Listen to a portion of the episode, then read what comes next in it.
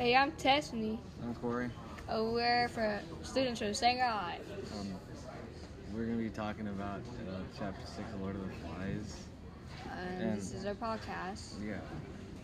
So, Um, sorry, my bad. yeah, I'm it's, it's, it's fine. It's fine. Um, so like the thing that we're gonna be talking about today is like rules of society and like about like certain rules that they like put in and a bunch and a few other things. Like so, how the rules are different Yeah. from real life and how rules are in the book. Okay, so basically, in the in the chapter six, yeah. Check, okay, in chapter six, there was a body that floated onto the island, Yeah. and typically, in real life, you would call the police or something. But in the story, there's actually no police, and there's actually like none of that, like no set system or nothing. yeah. So they actually didn't call the cops, or they didn't even do anything about it. To be honest, Yeah. what did they think it was? all, all that really happened was like um, the two twins, Sam and Eric.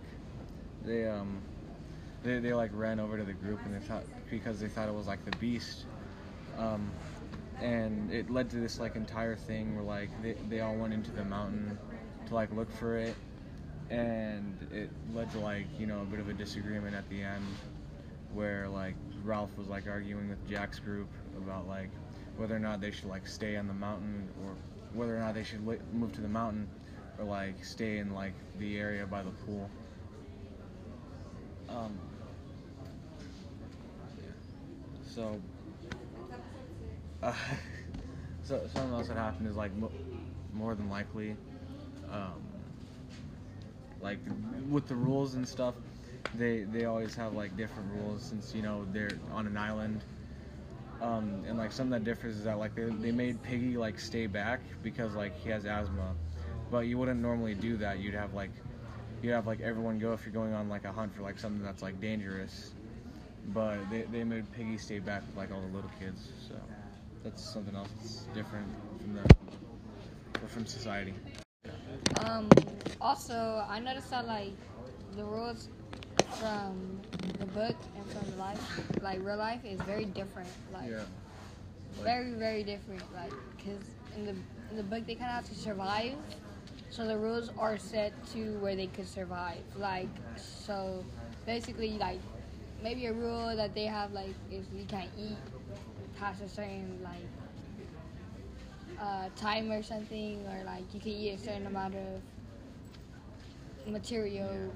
But like real life, you know, you could kind of just basically buy something from the store and just eat whatever you want.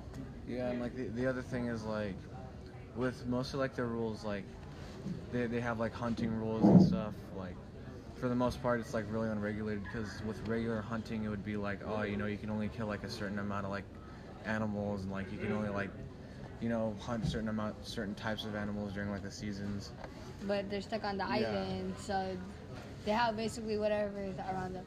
yeah If I was them, to be honest, I'd probably start breeding some some animals instead of Yeah. killing them all the time. yeah that would, that would probably be a good idea um, yeah Do you think um, the author intentionally like made like made the rules like I don't know like kind of like well yeah obviously he intentionally did it but like how do you inten- how do you think he like sets the rules? Because there's different groups yeah. like Um, in life there's like politics and all that but like how, how are the groups like different in the book? Like hunters and whatnot So I mean, it's kind of like different societal classes. Like the hunters would be like you know people who don't really like live in cities, and all. Well, like the rest of the group are like the city people, and like you know they have all all these politics and everything. Um, and they always have all these set rules. Well, like the hunters, all they all they have to do is like get something to eat, and then bring it back to the people.